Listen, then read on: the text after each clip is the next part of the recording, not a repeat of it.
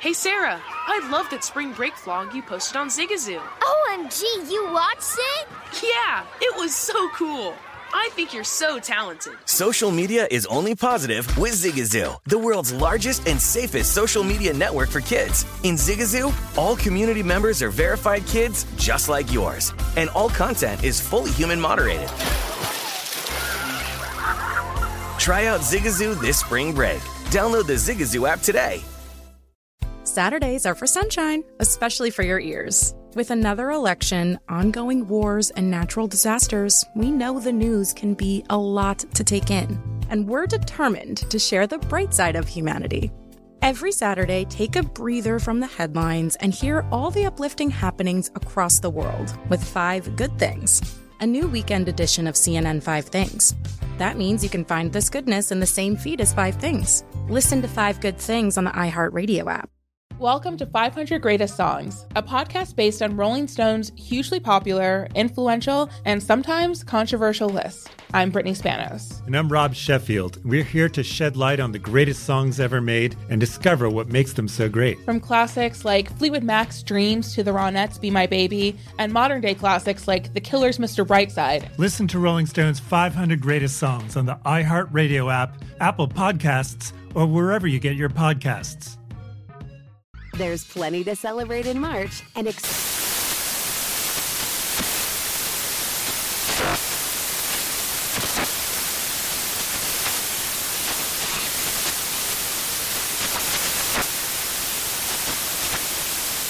Craft Month with the perfect pizza at home class from Craftsy. And anytime is right to listen to iHeartRadio's iHeart Country Radio. Discover more shows and movies for free.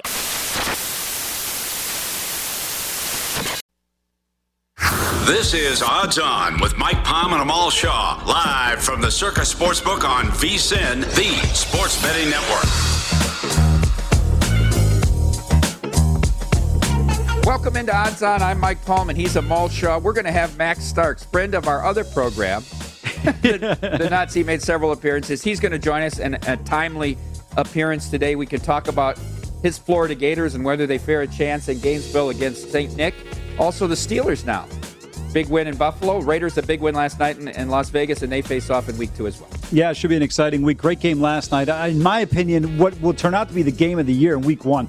I know you disagree with me, but I can't believe that was a phenomenal football game. I have to go back and I missed parts of it. I was doing other things. I had was bets on baseball. I was trying to listen to the Manning brothers actually. But the game was so far behind on ESPN too. Hard to bet live when you're a whole two plays behind. A friend of mine was telling me they had Russell Wilson on in the fourth quarter there. He said it was the best breakdown of a football game he had ever heard in his life. Peyton's incredible. Well, we already know to that. Begin I mean, with, uh, yeah. he's going to be if he does games, he's going to be like Romo, where he's calling what the next plays, two plays are going to be. Right? I, I, listen, I'll say one thing. I'm not taking anything away from Romo. I think there's a lot of guys like Brees and Manning that can do that. Part of it is though that you retire and you're immediately in the booth. Give me a guy that's been out of the league five or 10 years like Troy Aikman, and then let me know how it works out in terms of calling the plays because you're so familiar with the systems and other things that are going on at that time. All right, big props to you. You you carry through Survivor, and you do it using Carolina. You Yep. didn't have to use the Rams or the 49ers or some of the big favorites. Also, 5 and 0 on one. How many entries do you have? I just one. And you went 5 and oh. 0. Yeah. So we'll, we'll see, though. It's still a long, long way to go. It's Exciting. fortunate. Listen, eh, there's four more, there's three there's more three- weeks. Yeah, there's four more weeks, right? I mean, it goes 5 it's 4 like- 5 like- 4 in look, the it's first like, quarter. It's like, it's like getting an A in a class where you only got 25% of the way, you're only 25% of the way home. you were on the Raiders all, all the way with Yeah. the four points here. Tell me how you thought the game played out. Look, I thought it was a great football game. I thought uh, Baltimore, without their key cogs of Dobbins, Gus Edwards, uh, we know Justice Hill also going down, and then Marcus Peters. Think about their corners: Marlon Humphrey and, and then Marcus Peters on the other side. These guys can really shut down a lot of offenses. Well, they did struggle with Darren Waller, who was tremendous. Uh, by the way, Henry Ruggs gets over his total on two catches. And it- yes, they didn't target him a lot, but No. I mean, the balls he dropped too. I mean, it was really it, it, the, he should have went way over. He still did go over it. So that's the prop we did identify we liked the most. Yeah, that was one. And then you look at this team. Waller, obviously, ten catches, a buck oh five. But uh, I was just, I thought it was a great football game. I, I thought it was a game where it went back and forth. I know the Ravens were playing with the lead uh, throughout the entirety of the game, but it was just a lot of fun to watch. And really, when, by the way, how about the clutch kicking by both guys? You expected out of Justin Tucker, uh, but then on the flip side, the Raiders they come down and. Uh, the Auburn kid who was a Carlson, uh, Yes. he comes down and bangs a 50, what, 53, 55 yarder. I mean, just an unbelievable job. From the fourth quarter on, I agree with you. It was just a terrific football game. Um, to go to overtime, and then all the drama of the uh, shaking hands at midfield, weight his knees down, stuffed at the one, and then the interception and the fumble and the field goal. As far as action and as far as ebbs and tides emotionally, as a fan and as a better, hard to top that. I, I can't imagine if the Raiders failed to score because Alex Leatherwood's false start at the about the six inch line cost them a win, and then all of a sudden the Ravens went down and scored. I mean, you remember the Ravens only had to get to about the 30, 35 yard line. You're taking your shot with Justin Tucker every day of your life. They would get it to the 40, they're going for it. I yeah, mean, you know, exactly. even even at the end of the game when they kicked the field goal to go up, I mean, they just concede that he's going to make these 48, 50 yard field goals like it's nothing. And he does. He splits the uprights right down the middle every Look, time. the thing with Tucker when he's kicking, it should almost be points off the board if it's not literally within a yard of the center of the goalpost. He is that good. It's like those It's- arena posts, right? Yeah, they're exactly. they're thin. He, he is unbelievable. Best kicker I've ever seen. Um, what did you think of Lamar Jackson's performance? I thought, I thought he was sharp early, and he showed the effects of COVID later in the game. I thought he wore down a bit. I tend to agree with you. Uh, the pass he missed in the flat, he had Mark Andrews on that third down, and then he went to the uh, running back in the backfield, missed that one, would have easily had a first down. That's the one area that I think keeps him from being in that uh, rarefied air of Rodgers and Mahomes and these guys. Look, you, he's never going to be the passer those guys are, but he's a winning player. And the thing is, he puts his team in positions to be able to win games. But it's those little throws that he misses that Mahomes and Rodgers, we always see Brady consistently make. If he can uh, converts that one, they all of a sudden are in a different position. I thought the first half of the game, and we were texting during the first half, that Carr was like C.J. Stroud. He was the one stopping the Raiders' drives, like C.J. Stroud was stopping the Ohio State drives. Hey, yesterday you wanted to start it out with the Phillies. Now you want to go against my guy CJ Stroud. CJ Stroud's gonna be a first round pick. Okay, let me tell you In something. what position? Fair, fair rebuttal, but yeah, at quarterback. But let me tell you something, buddy. Derek Carr looked like a guy that was playing that just came from the nacho stand that was wearing the jersey. He was awful. I was sitting there thinking, I wonder what Brent, Brent Musburger and Matt Youmans are thinking right now about the greatness of Derek Carr. And by the way, just cover Darren Waller. You don't have to cover anybody else because he doesn't even look at anybody else. That's true. That's very true. Tough loss for the Ravens. Now they get Kansas City in week two. I had a friend who's a who's a pro better. He texted me early in the fourth quarter. He said BetMGM still has week two game up between the Chiefs and the Raiders, uh, Chiefs and the and the Ravens, and it's three. If I like the Chiefs, should I take the three now? I said jump on it this instant because there's no way after this game it's going down. Well, he's not a pro better if he asks you that question because he knows that line's never going to two and a half with the Kansas City Chiefs. The amount of money that would be inundated on Kansas City, there's certain spots in certain situations you just know a number is not going to move down. It would take a catastrophic injury for Kansas City, which will not be occur until the middle of the week with practice and everything, for that number to move down to two and a half or two. You knew it would potentially go up, but it would lowest it would get to is three. I want to talk about that game and some other lines. We played this wild or right. Let's take a look at some NFL lines for week two, uh, what they've opened. That game, Chiefs, three and a half. It's touched four in some spots at Baltimore. Is that line right or wild? No, I think that line is correct at four. I think that's what the original number should have been. The one thing you saw in this game is that there's two problems for Baltimore. When they went with a complete all out blitz, you left man coverage, and Derek Carr did a phenomenal job of putting some air under the ball. The one we saw with Henry Ruggs, uh, where he went and caught the ball for about 30 yards. Uh, he did a great job of buying time, and it seemed like their blitz was not getting home because he had enough time. And then the other thing is, it seems like to me, a guy like Mahomes with Kelce, think about this how good Waller and Carr are together. Now you've got an upgrade, not to mention the guys on the outside that are better than anything that the Raiders have. You're going to have an offense, I think, that's going to really be able to take apart uh, this uh, Baltimore defense. I'd look at this game and I'd look at a first half with the Chiefs get it under three because we've seen them when they play Baltimore. They get out to these leads and they take their foot off the gas. A couple years ago in Kansas City, Baltimore with the backdoor cover uh, in the fourth quarter. But I just kept thinking about as well. Mahomes aren't isn't missing these passes that Carr is missing against this defense. I would agree with you completely. The one thing I know you mentioned the first half, I am not an NFL first half guy. College is completely different because in college you give up seven points. You're like Alabama can make up 21 points in about five minutes, no problem. In the NFL though, like let's say for example you take the Chiefs are probably what two and a half, two, Two and a two and a half, half. first two and a half. half. You obviously have to have a three point lead at halftime, but the concern is with the Ravens having a kicker like Justin Tucker. You are playing only 60 yards of the field because the Ravens, anything inside of 40 in the last minute, they're kicking it with Tucker. You feel like that's an automatic three points. So it- it's such a precarious situation. And too many times you see a team will be trailing potentially at halftime, like the Chiefs were against the Browns, and they come out and win the game. Now there's a case where now this is a prop bet you have on a lot of games will there be a score in the last two minutes of the first half? Yeah. I think Kansas City and Baltimore is another where you lay the two dollars that there will Yeah, be with Butker and- yeah. right, and and and the Kansas City offense. if Yeah, the ball, exactly. right. All right, let's move on. This is a game that Paul and Mitch talked about this morning. Paul said he's going to take the Panthers, who are hosting the Saints, and four. This line is three and a half or four. Saints off that big win over Green Bay. Yeah, I, I think this uh, the line you said is. What did you say the official line is? Well, three and a half. There's four in some spots. Saints are road favorite at Carolina. I think the number is correct. I thought the line should be, in my opinion, actually, I think the number should be three. I think three and a half or four is a bit of an overreaction to what we saw in week one. Look, Jameis threw for less than 150 yards, five touchdown passes was outstanding. Can they duplicate that effort? And also, is Carolina as good as what they appeared in week one? Their offense missed some opportunities. I thought their defense played well, but it was against the Jets. Mekhi Becton, their best offensive lineman, out four to six weeks. So a lot of question marks there. I need to see it to believe it, but I would be more likely to take Carolina than I would be to lay the points on the road with New Orleans. Jameis Winston, you mentioned five touchdown passes on Sunday. He was asked after the game what was his favorite moment, what was his proudest moment of the game. He talked about a pass he threw away that he didn't try to force in. Really, I did, that's that's a great comment. That, that you know what the thing that gets overlooked with Jameis, you can sit there and say whatever you want about him, but this is a guy that won a national championship as a freshman at Florida State, won a Heisman Trophy, and was the first overall pick. I mean, it's not like the guy's void of talent. Okay, the Bills suffer a tough home loss to the Steelers, a blocked punt returned for a touchdown. Josh Allen didn't play great. They go down to South Florida to take on the Dolphins. Tua gets the big win in Foxborough uh, in week one. Bills, three and a half point road favorite. Right or wild? No, I, I think this is the right line. Uh, this is going to be a little bit of a pressing game for Buffalo. Need to bounce back. Any team that's coming off a loss you like in these spots, Green Bay, um, Cleveland Browns, and Buffalo in particular here going up against the Dolphins. Dolphins with a win. Really a game that I thought New England should have won, but both teams played well enough to win. Uh, this would be an interesting one here. See, to me, this is where it's tough with this number here, Mike, at three and a half. I, I think Buffalo wins this game probably in that three to seven range. Not sure which side of the three it lands on, but I think it's going to be a tight, competitive game.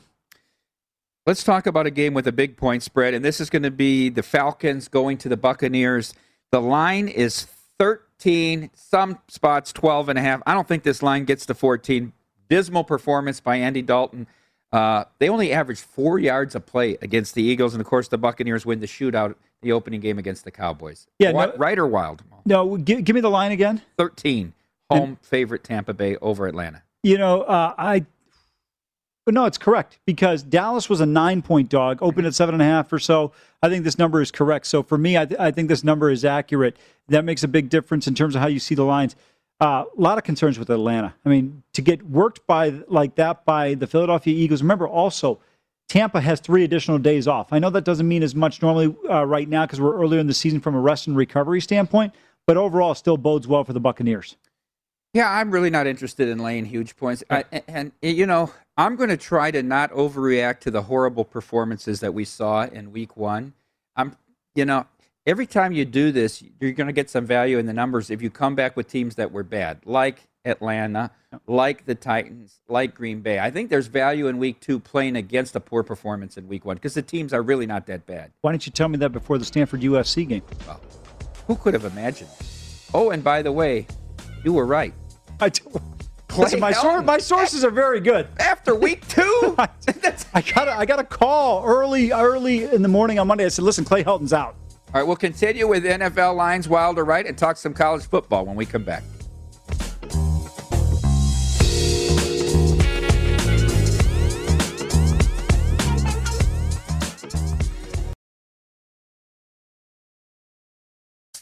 Smart journalism. Fascinating topics. Words that describe CNN's podcast, The Assignment with Audie Cornish. We are revisiting the public school culture wars. What have we learned from the kids who fought against book bans? We really started the club to get students reading these books. Students have an opinion in this fight, too. How has the war over books sparked a backlash to the so called parents' rights movement? It's not okay what they're doing, and they're being watched. Listen to The Assignment with Audie Cornish, streaming now on the iHeartRadio app.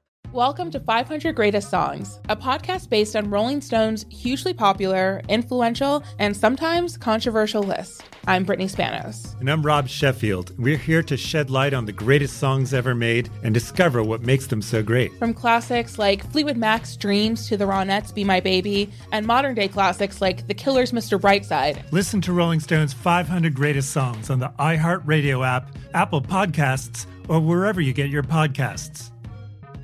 Zigazoo has made me zigzag. What I mean by that is, I swore I would never let my kids on social media, but now I'm setting them loose on Zigazoo. Before I found Zigazoo, I believed all social media was inappropriate for kids. But I feel great about my kids being on Zigazoo. Videos are moderated by actual people before being added to the feed. Zigazoo is a space for kids to post videos they've created and to share them with other kids just like them. And since there are no comments or messaging, you don't have to worry about mean comments on your kids' videos. And you need parental consent before joining Zigazoo. Bottom line, it's a space that prioritizes data safety for kids. Oh, but don't take my word for it. Zigazoo is KidSafe COPPA certified. So, weigh everything Zigazoo has to offer. Maybe you'll zigzag too. Zigazoo, a social network for kids. Download the Zigazoo app today. What's up? I'm John Wall. And I'm CJ Toledano, and we're starting a new podcast presented by DraftKings called Point Game. Everyone, please welcome Coach John Calipari. We're getting beat by 18. My first game in Kentucky, they're saying Cal's a bust. He can't coach. This is crazy. John Wall runs down the floor and makes a buzzer beater. Yep. You remember that, John? That's my first game win I ever made. Remember you said you never see me do that. Ladies and gentlemen, Demarcus Boogie Cousins. I called Book. I'm like, yo, bro, I'm about to commit to Duke. And I hung up on him. bro, I'm talking about, do you want to tell me how many times he called me all type of names? Bro, you really sold me out. You doing this. bro, I was sick. I remember that like yesterday, man. Love you, John Wall. Thanks, Coach. Love you too. You made me everything I am today. Nah, you made me. You made me. I love it. Check out Point Game with John Wall and CJ Toledano on the iHeartRadio app, DraftKings YouTube, or wherever you get your podcasts. It wasn't even supposed to be That's my, my dance, bro. This is Odds On with Mike Palm and Amal Shaw on VSIN, the Sports Betting Network. Football season and here is here and VSIN has kicked off our new schedule. We have new talent and shows to help you make the most of your fall betting action. The VSIN lineup has expanded to 21 hours of live programming every weekday, as well as additional shows on the weekend. We want to give you the latest odds to stay on top of the end game betting opportunities for every key game across the country. We have added new personalities to our existing world class team, including former professional athletes, sports media veterans, and of course, strategic sports bettors. Visit vsin.com to see our new lineup and talent and make this your best football betting season ever. This is Odds On. I'm Mike Palm. He's Amal Shaw. Caught Stormy yesterday, her first My Guys in the Desert. Her first guest, Derek Stevens. Good way to start it off. It was a great way to start it off. He, he recapped the contest and the action on uh, on Sunday. We got some uh, fortunate fortunate coverage. The Lions coming back through and, and, getting the back door with the 16 points in the final two minutes was like a $300,000 swing for us. Wow. But you know what the biggest decision of the day was for us? The Bengals. Oh yeah, I remember you you texted the me Bengals. that. Yeah, yeah, that, yeah. The Bing, the Bengals was the biggest decision of the day. Okay, I, I want to continue on with Wilder. Right, there's a few more games that uh, that I have circled here. Here's a game that I shouldn't I shouldn't. Uh, I have a strong feeling whether this is Wilder. Right, I shouldn't tip you though.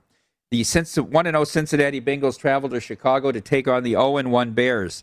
The Bears a field goal favorite at home. I think that's correct. What do you think it should be? I'll take the field goal in this game. Two Oh, and a half fine. at DraftKings. I'll take the field goal because I think this Bears defense is bad. I don't, I don't disagree with you, but it's not like Cincinnati. I don't know if you think Ken Anderson and Anthony Munoz are on this team, but they're not that good either. Uh, no, not Ken Anderson. Twenty-one passes in a, twenty-one passes in a row. No, but I think the Cincinnati defense is good enough that I don't think Dalton's going to get to twenty-four in this game. I don't know how much more Fields we're going to see. I mean, they they used him in some running situations, not really giving him any passing opportunities at SoFi. I think on on a I I believe that on a neutral site, Cincinnati's probably a one and a half or two in my mind. So this game should be less than a field goal. I'm not inclined to take two and a half. I need three here in this spot. Oh, I don't disagree with you there. Two and a half is a bad number to take if you're going to take the Bengals. If you're going to do it, probably go with the money line there. But for me, Mike, um, I, I understand your point about why you don't believe the Bears should be the favorite here. I still think Cincinnati. What, what do you want to make? I mean, you said what did you say you thought the line should be? No, I said on a neutral field, I make Cincinnati a one and a half or two point favorite. Oh, that's fine. So you give three points for home field. So Yeah. what? Uh, so it should be two, maybe. that's fine. Okay. Yeah. But I, but I'll take a field goal. I think That's a field goal's a good diff- play. different story if You you know when we say right or wild in, in, Yeah. in the NFL, It's like a off the point- key yeah, number, yeah, uh, yeah, the three and a half yeah, instead of the exactly three is right. wild, It's not right? college football. Yeah, no, exactly. Okay, Cowboys uh, play the Chargers. Chargers are a field goal favorite at home here, Amal. Is this wild or right? Uh, well, since since kind of we s- uh, set the stipulation for how we're doing it, I think this is wild. I think the line should be four. I think the Chubb, when you look at Justin Herbert Hmm. And what he's going to be able to do against this team, look at the ball control they managed against that Washington defense. They were 73% on third down, Amal. Uh, That's an all timer, right? Yeah. I mean, that's an all timer. Time of He's possession, so I think it was like accurate. 36 24. That's So exactly what it is. Accurate. By the way, spoken like a fa- proud father. Absolutely. I thought it was like Matthew, your son, doing something the way you were reacting on that one. But um, listen, to me, he's so good. The wideouts that they have, defensively, they're more talented than Dallas. I, I, I think this line should be four. I like the Chargers at minus three. Well, here's an angle I want you to think about, though. Will there be more Charger or Cowboy fans at this game in L.A.? Oh, that's an easy answer. Dallas Cowboys. Yeah. Remember, they practice in, uh, in Oxnard. Yeah, exactly. Yeah, And so, also, remember, Cowboys have a huge following, and the Charger fans are not necessarily making that truck up. They don't leave San Diego County. Sort of a neutral site game, other than the fact the Cowboys have to travel. Again, they go to Tampa, then they go fly to another coast. Yeah, but at least they have some time off, right? So The that extra the, days, the extra yeah. three days there. Total on this game, 55 and a half. Is that wild or right? No, that's correct in today's NFL. I, I think you have to look towards the over here. I mean, both teams can be able to score. Look, the Chargers can be able to put up points. Mike, think about this. Drive start at the 25. You need 45 yards. I mean, 40 yards, and you're in field goal range. Titans uh, travel to Seattle to take on the Seahawks. Seahawks favored by five and a half. Titans with a brutal performance at home against Carolina or against uh, the Cardinals in Week One. Well, if they don't, Bob, uh, excuse me, block Bob, Bobby Wagner, they're going to be in trouble. We saw Chandler Jones with five sacks the other day. He was tremendous. Kyler Murray picking them apart. If Russell Wilson even gets half the time that he had against Indianapolis, he's going to crush this team. Um, the line sitting at five, boy, it, it's I. I thought the line should be six, maybe even close to seven. This Tennessee team, Mike, you you talked about two things all year, and we've talked about the lack of defense and Arthur Smith. He's not there. Ryan Tannehill looks like that contract's going to be not for long. If this was Miami Tannehill, if we knew he's going to play like he played in Miami, I agree with you. It should be a touchdown here. I know. Look, they'll come back. They'll play stronger. They'll play better. But they they had no fight in them. I mean, they they look like they were lifeless. You Uh, took them second half. Yeah, thanks game? for the reminder. Well, I'm just saying, you took them second half. They really never gave you a run for your Well, money. you know, you're down 18 at home. I figure you're going to be able to make a run, right? Yeah. yeah. Yeah. Still waiting on that run. Or yesterday you told us Clay Helton was NFL. Not Yeah. that he was getting promoted there professionally, but not for long at USC, and you were right. Well, look, I, I was just surprised that he uh, hung around as long as he did when you look at the Trojans. He won the uh, league title his first year. Um, you know, they, they won a Rose Bowl, they beat Penn State, but ever since then it's been downhill. The big question is now who the Trojans going to bring I in. I want to go through some some possible candidates, but first I want to start with this. Should Urban Meyer have been a little more patient? He could have landed this USC job. It's a very strong possibility. It looked like he was going to be the guy who was going to take the job, but I don't know how much money Shad Khan has thrown at him to take this job at uh, Jacksonville, but it's going to be a serious rebuild. The other thing is, you know, there I saw on uh, Twitter, Paul, uh, excuse me, uh, Mitch Moss had that, uh, you know, there's rumors that Urban's leaving already. Listen, Jimmy Johnson didn't win the first Super Bowl. I mean, didn't win the Super Bowl in Dallas in his first year. Give it a little bit of time. I still think when you talk about Jimmy Johnson and what he did there, and of course the great trade robbery with Minnesota Yeah. and cutting all those players, getting all the draft picks, that progression of going from one and fifteen to seven and Nine, nine yeah. to eleven and five to twelve was almost a textbook of how you build a team. And I think if Jimmy stays and Jerry's ego doesn't get in the way, they win four or more titles. You were you in Dallas at the time yet? I was not, but I'll tell you what, I agree with you because the biggest mistake was in, in the year that the 49ers won the Super Bowl at Super Bowl 29 when they were going for third in a row. They threw the ball and it was intercepted late in the first half. And, and Jimmy should have said, he goes, I would have taken a knee here, get to the locker room, and changed the I game. think Aikman got picked off three times in the first half of that game at Candlestick. And they got way behind. They mounted a rally. They had a fourth down play that they thought there was pass interference against Michael Irvin. Really, they would Yeah. we got back within a score. But what a great run! Let's go through this list of candidates because I think this is an in- interesting debate. Who you would take? James Franklin, your boy Matt Campbell, Bill O'Brien, Luke Fickell, the boat rower PJ Fleck, Mario Cristobal, Greg Schiano, Tony Elliott, Chris Petersen, Bob Stoops. Give me your top three. Uh, Bob Stoops. Uh, I'm going to go with, oh boy. Uh, probably Mario Cristobal, even even though he hasn't going to won leave anything. Oregon? I don't- a good I don't know. situation. It's a great he has it. situation up Those there. Those schools and Phil Knight, the money. I mean, that's a great situation. I, I just personally like Mario Cristobal, even though I criticized him when he was at FIU. Mm-hmm. I, I just like his disposition, his personality. I think he's going to be able to recruit extremely well. I still think this is the premier job in college football. I know Alabama wants to think that. Texas wants to think they invented football. Ohio State thinks they're the greatest thing since sliced bread. Michigan, with a half a national title in the last 70 years, think they, they are also important in football. Notre Dame does. This is the greatest job in college football. Tell me why it's better than Alabama or Ohio State, because I disagree with you on those. First of all, Ohio State, the population shift, look at the number of players coming out of the state of Ohio, is not the same as it once was. Alabama has revitalized because of Nick Saban. Don't forget the Mike DuBose era. Don't forget the fact that they hired the drinker himself and the strip club man himself, Mike Price. Couldn't even make it there in time. That Dennis was the short era. That was Dennis Franchione. Okay, The- you had a lot of guys that couldn't coach there. After Gene Stallings Gene left, Stallings did well. He Gene won- Stallings yeah. won a national title. He had a great Yep. team, great defense. But after he left, it got bare for a long time. Nick Saban is the reason why they've been great there. When you look at LA County, Orange County, San Bernardino County, that area, Mike, look at the five teams in America before Ohio State lost. Top five teams in America. There are four quarterbacks Daniels, Center, uh, Mater Dei, Bryce Young, modern Day, uh, DJ Ugl- uh, I, I. Thank you. I was butchered the name there. Uh, I think he was at St. John uh, Bosco. Um, and then you've got uh, CJ Stroud, Rancho Cucamonga. I mean, you've got all these kids from Southern California. All you got to do is recruit that area. You're going to win national titles. Listen, Pete Carroll, when he was winning, Leinart, Reggie Bush, all these kids were SoCal. Okay, Stoops one, Cristobal two. Who's your number three? Uh, I would say probably James Franklin. And and that's that's about it. And even that, I, I'm not even looking anywhere. Look, Petersen to me doesn't have the personality for LA. I agree with you there. I don't think he brings enough life. I don't think exactly. But I would take Luke Fickell. God, Luke Fickell failed at Ohio State. He was six and seven in his lone year there. I get he could have I think, improved take. I think there's a lot of noise in LA, and you got to be able to take control of the program there, though. Todd Helton, er, er, Clay Helton, not control the program. The inmates are running the asylum. Yeah, there's no question. Okay, you know what I mean? There's I no think you need a guy like Fickell. Oh, that's fair, but here's the problem. Luke Fickell has never lived outside of the state of Ohio in his entire life. Columbus Dales, DeSales High School, played at Ohio State, coached at Cincinnati. No, I don't want somebody like him. Greg Schiano is not good enough at this point in time. I think Uh, Stoops takes the job if he gets offered it. He's, are you concerned he's 60, 61 years old? I think he's got he's he's had enough time off. I think he wants to make one more run. I can tell you right now, Bob Stoops goes there with the way he coaches defense. Mm-hmm. Remember, he took over for John Blake in his second year at Oklahoma. They went seven and five, I think, his first year. They won the national title the next year. He will be able to have this team right back in contention. You think they win a title if if Stoops gets the job? Do they win a national title within five years? I don't know if they win, but they'll be in the playoff. Uh, he- he's not going to have 15 years there. So yeah, he's got to he's, well, he's going to be in the playoffs. he's got to do something quick. All right. Medium, medium game Bob will make a difference. Yeah, yes, he will. Uh, when we come back, one of our favorite guests, Max Starks.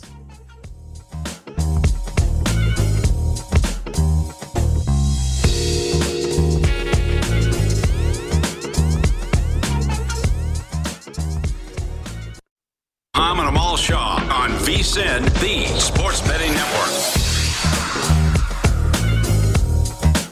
Make this football season your best sports betting season ever. Start your VSIN free trial today to get full access to our sports betting experts, including 24 7 video streaming, the daily best bet email from Bill Adee, betting splits with the money and ticket percentages on every game, plus full access to VSIN.com data and analysis. You get everything VSIN has to offer them all. Are you ready? $22 a month. Sign up now, vsin.com slash subscribe. Welcome back into Odds On. I'm Mike Palm. He's Amal Shaw. Let's get right to our guest, a friend of the show when we were the Nuts and still a friend of Odds On, Max Starkey, two-time two-time Super Bowl champion with the Pittsburgh Steelers. Welcome back in, Max. Welcome back in. Hey guys, how are you today? We're doing great. We're better for having you on. I want to start in Gainesville, though, before we get to your big win of your Steelers over the Buffalo Bills. Your, your, uh, your alma mater is catching 15 and a half points at home against number one ranked Alabama. If you were a betting man, do you take the points here? Will they keep this game close? You know, I've I've learned long, long ago, Vegas's lights aren't on because there's winners. and when you see that 15 and a half point spread, I think the biggest thing that I say is I'm not, I, I, I don't know if I can get baited into it. Even though I love my Gators, I'm not sure with the hamstring injury to Anthony Richardson. Um, you know, it leaves it in question. Now, if Anthony Richardson comes in that game healthy, I'm definitely taking the points. Um, so I'll wait to see how that hammy is on that touchdown run they had against USF on Saturday, how he heals up. But I, I can't do it if he if he's not healthy. Um, just because Alabama comes in waves at you. Like it's not just oh we can stop the run. They don't have a problem. No, they can do it in the air. They can do it on the ground, and they have one of the best defenses in college football. So it, it's tough for me to take the 15 and a half right now. Emory Jones looks solid. He looks okay. Those two picks in the third quarter kind of hurt my image of him a little bit um, going into this game because I know that that secondary is not as good as the secondary he's going to see on Saturday. And if you don't have that changeup guy um, at quarterback with Anthony Richardson, I think it makes it tough. I think right now with a two quarterback system, I find it hard to get that rhythm. And if Emory's leading the way the entire time, I, I hate to say it, as a loyal, faithful, bleeding orange and blue Gator, um, I find it very tough to to back my Gators with those points. Max, one of the debates my partner Amal and I have had is whether Dan Mullen's job at Florida is very secure. You're more in touch there than probably either of us. I just think that he's got to become relevant in the national title picture and the playoff picture for the for the Florida faithful there. You know, it's not just good enough to win the SEC East every three or four years and get pummeled by Alabama in the title game. No, I I, th- I think that is when you think of Florida, you have to put Florida in that conversation with the elite schools. You know, a handful of the top ten, top fifteen schools year in and year out, and that's how Florida fans and alumni view themselves. So, in order for you to get into that picture, you've got you've got to win the games that you're not supposed to win. You know, I I look at Kirby Smart, right? Kirby Smart when he took the job at Georgia Kirby has a longer leash because what? He's been to the national title game. They get in that conversation, and Kirby had his signature win this year against Clemson. Dan has not had that signature win yet. He's come close. He's been in the games to have that signature win, but they haven't capitalized on it. So I would say that, you know, for Dan, it's it's not immediate hot seat, but you know they're they're hitting the starter on that burner and trying to get it started up because I think it will get warm um, especially depending on how the outcome of this Alabama game is. And we see really how far apart we are a year removed um, of Kyle Trask and Kyle Pitts and company and all those guys that departed. You know, are we rebuilding or are we reloading? That's going to be the true question that I'm looking for on Saturday. Love your answer there. We'll get into that debate at another time. Want to switch to the NFL here? Well, no, because I don't believe the uh, stove is even plugged in yet, but we'll get into that another time. Uh, Max, you, we were talking before you came on air. Which teams really impressed you? You mentioned the Raiders were among them. I thought there were some teams that really played well that didn't necessarily win a game. The Browns were one of them.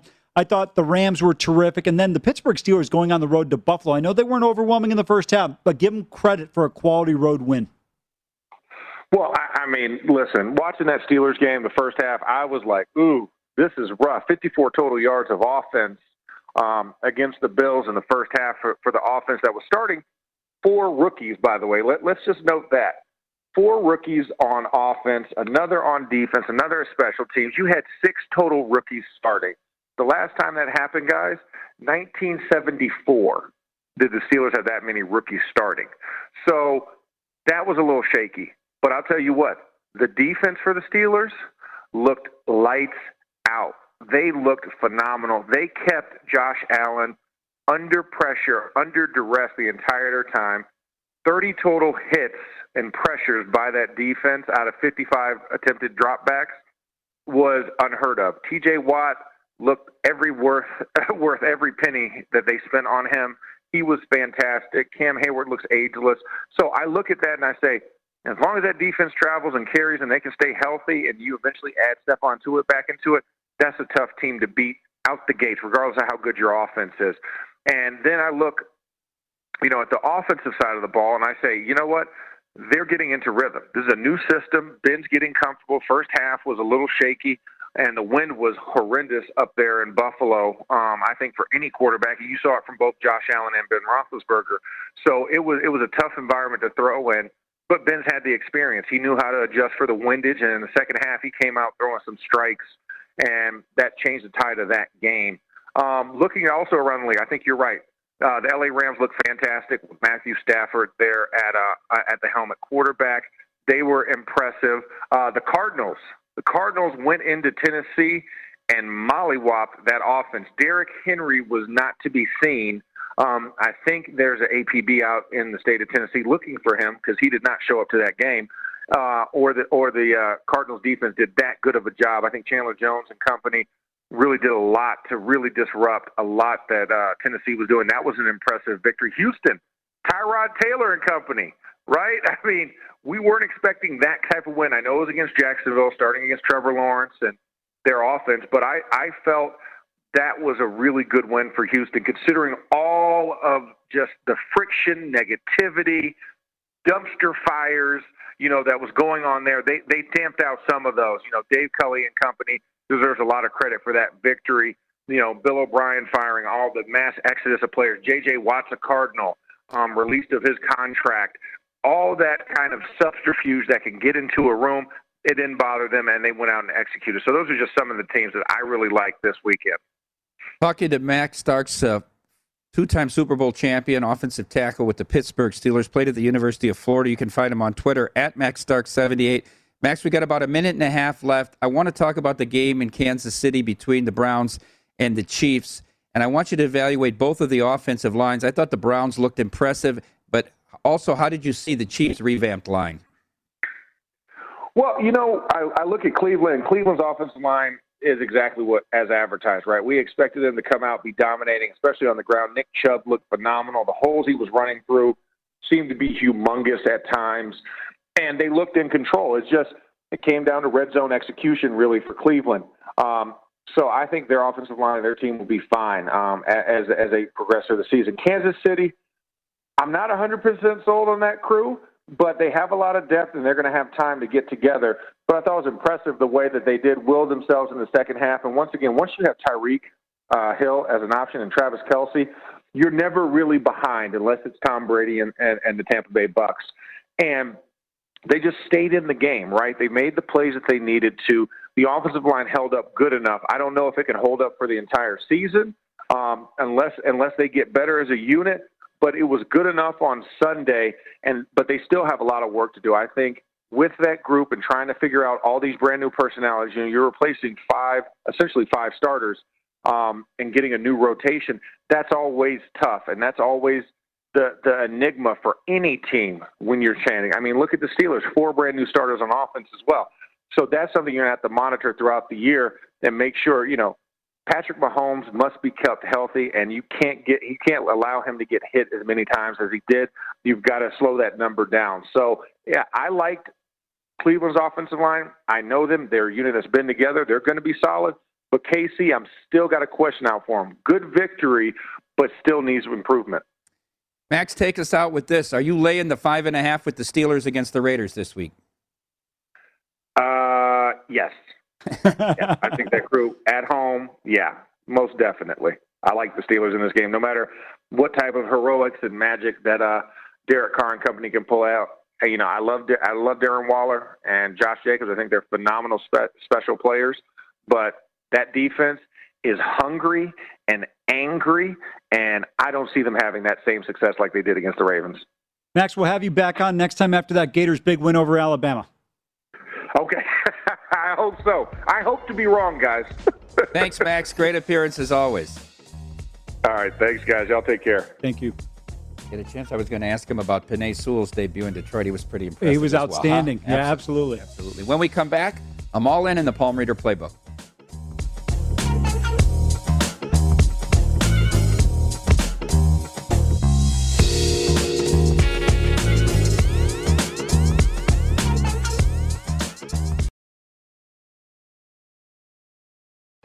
Martha Stewart, the original influencer. When I think about anything, I think about the way that she did it first. The media mogul. Five to six years ahead, she saw what was coming. The prisoner. The rise, the fall, and the reinvention of an American icon. Once Martha paved the road, everybody else pretty much copied her. A CNN original series, The Many Lives of Martha Stewart, now streaming on Max. Welcome to 500 Greatest Songs, a podcast based on Rolling Stone's hugely popular, influential, and sometimes controversial list. I'm Brittany Spanos. And I'm Rob Sheffield. We're here to shed light on the greatest songs ever made and discover what makes them so great. From classics like Fleetwood Mac's Dreams to the Ronettes' Be My Baby, and modern day classics like The Killer's Mr. Brightside. Listen to Rolling Stone's 500 Greatest Songs on the iHeartRadio app, Apple Podcasts, or wherever you get your podcasts. Zigazoo has made me zigzag. What I mean by that is, I swore I would never let my kids on social media, but now I'm setting them loose on Zigazoo. Before I found Zigazoo, I believed all social media was inappropriate for kids. But I feel great about my kids being on Zigazoo. Videos are moderated by actual people before being added to the feed. Zigazoo is a space for kids to post videos they've created and to share them with other kids just like them. And since there are no comments or messaging, you don't have to worry about mean comments on your kids' videos. And you need parental consent before joining Zigazoo. Bottom line, it's a space that prioritizes data safety for kids. Oh, but don't take my word for it. Zigazoo is KidSafe COPPA certified. So, weigh everything Zigazoo has to offer. Maybe you'll zigzag too. Zigazoo, a social network for kids. Download the Zigazoo app today. What's up? I'm John Wall. And I'm CJ Toledano, and we're starting a new podcast presented by DraftKings called Point Game. Everyone, please welcome Coach John Calipari. We're getting beat by 18. My first game in Kentucky, they're saying Cal's a bust. He can't coach. This is crazy. John Wall runs down the floor and makes a buzzer beater. Yep. You remember that, John? That's my first game win I ever made. Remember, you said you never see me do that. Ladies and gentlemen, Demarcus Boogie Cousins. I called Book. I'm like, yo, bro, I'm about to commit to Duke. And I hung up on him. bro, I'm talking about, do you want to tell me how many times he called me all type of names? Bro, you really sold me out. You doing this. Bro, I was sick. I remember that like yesterday, man. Love you, John Wall. Thanks, Coach. Love you too. You made me everything I am today. Nah, you made me. You made me. I love it. Check out Point Game with John Wall and CJ Toledano on the iHeartRadio app, DraftKings YouTube, or wherever you get your podcasts. It wasn't even supposed to be That's my, my dance,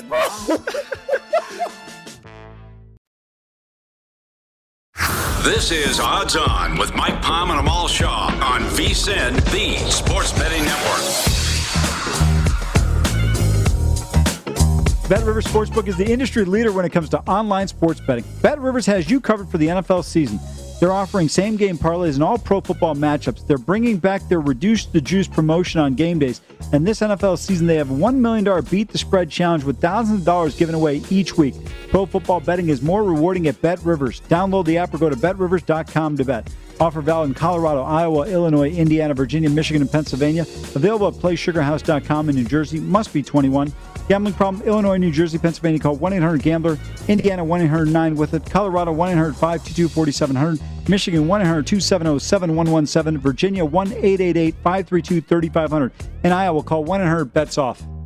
Welcome back into Odds On. I'm Mike Palm. He's Amal Shaw. Amal, you had a winner yesterday uh, with the Las Vegas Raiders. I hope you have another winner today. I really hope. Because I'm on the same side. the, uh, I've got the Giants here against the Padres. The Giants just set a record for the team since they moved to San Francisco. This is the eighth consecutive game last night where they've scored at least six runs. Boy, they got the Yu Darvish quickly. Why was that line a pick 'em or 115, depending on where you got the number? They absolutely smoked Darvish.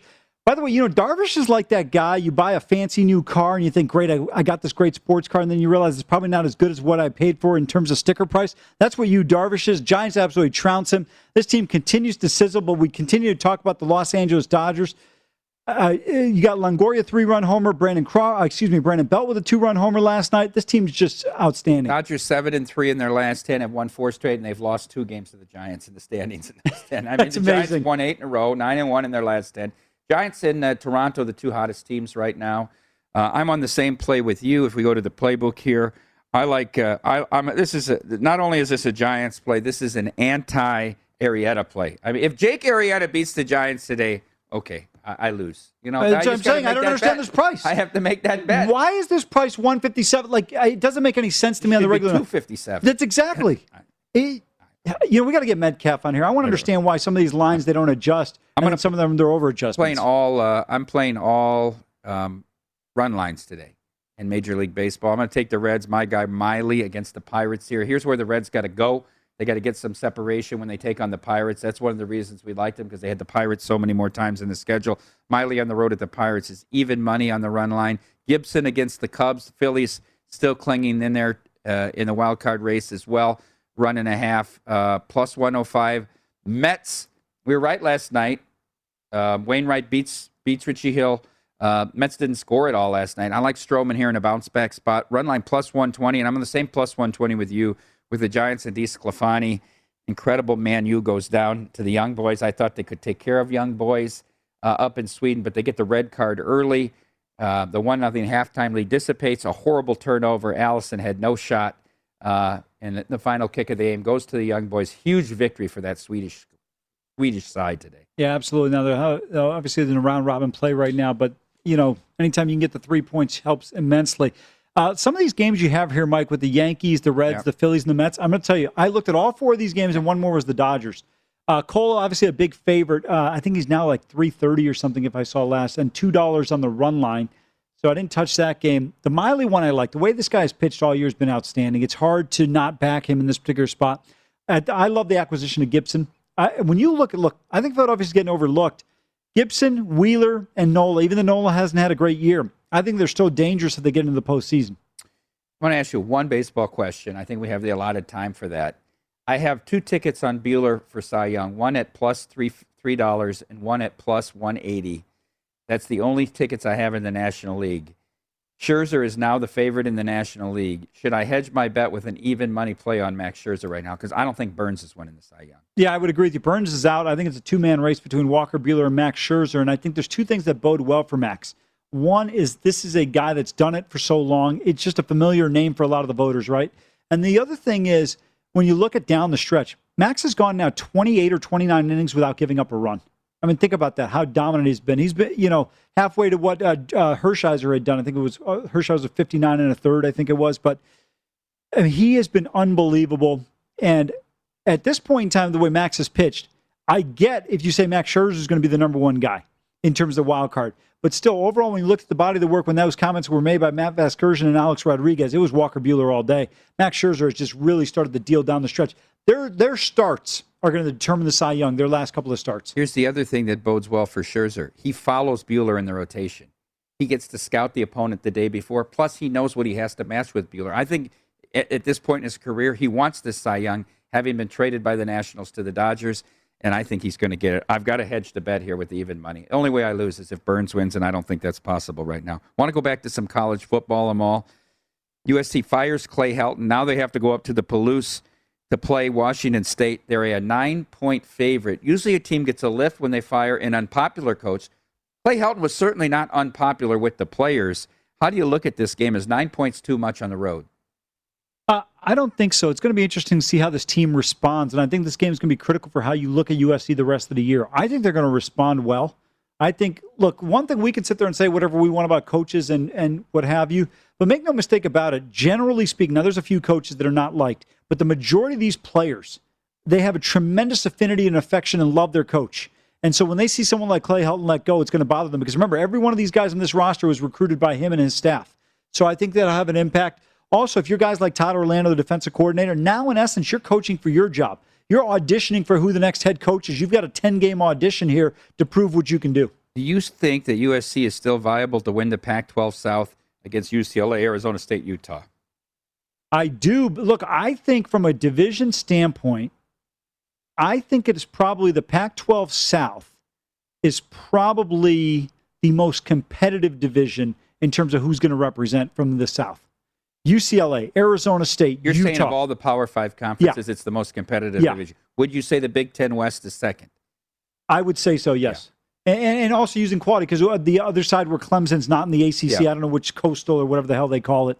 Um, I think it's a competitive league because the teams are just kind of bunched together, but nobody's really particularly good. I think when you look at the Pac 12, I know SC got boat raced the other day, but I think these four teams that I mentioned could wind up as top 25, top 30 teams by the end of the year. I'm not a Kedon Slovis guy. I mean, the, Iowa played them, I think, in the, that in the, the Holiday Bowl or whatever a few years ago, and, and beat them by three touchdowns with Kedon Slovis, the quarterback for them. I thought the key play in the game was to pick six.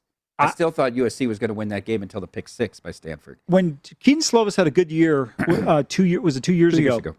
Everyone's like, "Oh, he's the guy." I'm like, "Dude, what are you talking about?" I'm like, "JT Daniels is better in my opinion. I still uh, am firm in that position. I thought that was the biggest mistake they made. It's kind of like Sam Ehlinger and uh, Shane Buechele. They made a mistake at the quarterback there with Tom Herman, and I think uh, Clay Helton made a mistake here at USC. UCLA hosts Fresno State at the Rose Bowl late on Saturday night. Um, Fresno came within a touchdown of Oregon in Eugene. The number here is 11. Yeah, I think one of the things you have to take into consideration for Oregon is they didn't get the benefit against Fresno State of playing that Ohio State run defense. You know, Ohio State doesn't realize you can tackle outside the yard markers. And uh, so Oregon just ran it right down their throat. But look, Fresno State will be ready for this game, but the Bruins coming off of a bye. Terrific offense. The way the running game has been, DTR's got to play better. This is a game where he can get the passing game going a little bit. Make no mistake, though, Haener and company will be able to throw the ball. Let's see if Ronnie Rivers can get the game going on the ground. They have not been overly successful running the football thus far. He's got to get it going. If he can do that, I think they've had a chance here. Mike, the total came back about three points higher than I was hoping. If it was 59, I was going to play the over here. Uh, I think UCLA will wind up in the high 30s and Fresno will wind up in the 20s. So this game for me is going to be a look towards the over, but I'm not going to play it. Fourth quarter with a two score lead, UCLA was able to just run the ball right down LSU's throat against an SEC defense who knew the run was coming. I thought that was very impressive. Well, especially when you consider LSU's got four senior starters on their front. I mean, that was incredibly impressive, the job they've done. And, you know, the, what generally separates the SEC from all other leagues is the line play, whether it's offensive or defensive line. Utah, very disappointing performance in Provo, getting beat by BYU. Yeah. The good thing is not a conference game. Exactly. All right, now they travel south to play San Diego State. They are an eight point road favorite. I think the Utes bounce back. Now, I don't generally like laying points against this, but this is not Rocky Long. This is Brady Hoke, so I like my chances here. Uh, I don't think Fred Flintstone's team is going to be that competitive in this matchup. They, they can't throw the football. They, they've got a major problem in terms of the passing game. The other thing you got to take into consideration with that BYU game, they had lost nine in a row, big rivalry game. I think it's a little different scenario here. I think the Utes, despite being on the road laying this number, I like Utah. Arkansas State goes to Olympia to play Olympic Stadium to play the University of Washington. Very disappointing first two weeks um, for the Dogs. They're a 16 and a half point favorite at home. Are they going to get to 17? Uh, that's a big question mark. What the total on this game is the better question. Yeah, 57 and a half. Amal. Ooh, that's a high number. 17 now. You can get 17 with Arkansas State. You know what? These are the kinds of games that where people come in and take Arkansas State. Play the dog in the under. Yeah, and then all of a sudden you see Washington up 41 to 7 when you look up in the third quarter. Uh, I'm not going to play this game here, but the Huskies, uh, uh, Mike, if they don't win this game comfortably, you talk about the doors closing in on Jimmy Lake quickly. I want to quickly take a look at the odds to win the NFC. Obviously, you have the bet on the Rams. These are updated at Circa. Your Rams are plus 625 um, to win the NFC. The Bucks the favorite at plus 260. 49ers the third choice or the co-second choice at plus 625. Seahawks are plus 750. Three of the top four teams in the West. Division that good? I think so, but also if you like the Rams, better take them quickly because they play the Buccaneers in two weeks at home. Stay tuned to VSiN. Up next, betting across America.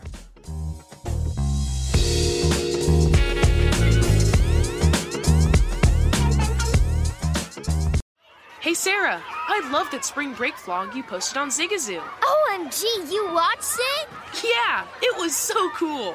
I think you're so talented. Social media is only positive with Zigazoo, the world's largest and safest social media network for kids. In Zigazoo, all community members are verified kids just like yours, and all content is fully human moderated. Try out Zigazoo this spring break. Download the Zigazoo app today. Smart journalism, fascinating topics.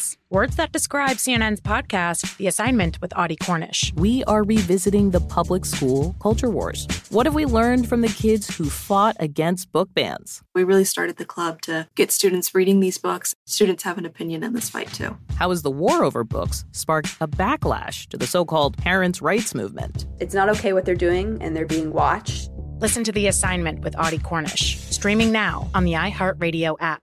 Welcome to 500 Greatest Songs, a podcast based on Rolling Stone's hugely popular, influential, and sometimes controversial list. I'm Brittany Spanos. And I'm Rob Sheffield. We're here to shed light on the greatest songs ever made and discover what makes them so great. From classics like Fleetwood Mac's Dreams to the Ronettes' Be My Baby, and modern day classics like The Killer's Mr. Brightside. Listen to Rolling Stone's 500 Greatest Songs on the iHeartRadio app, Apple Podcasts, or wherever you get your podcasts. There's plenty to celebrate in March and ex-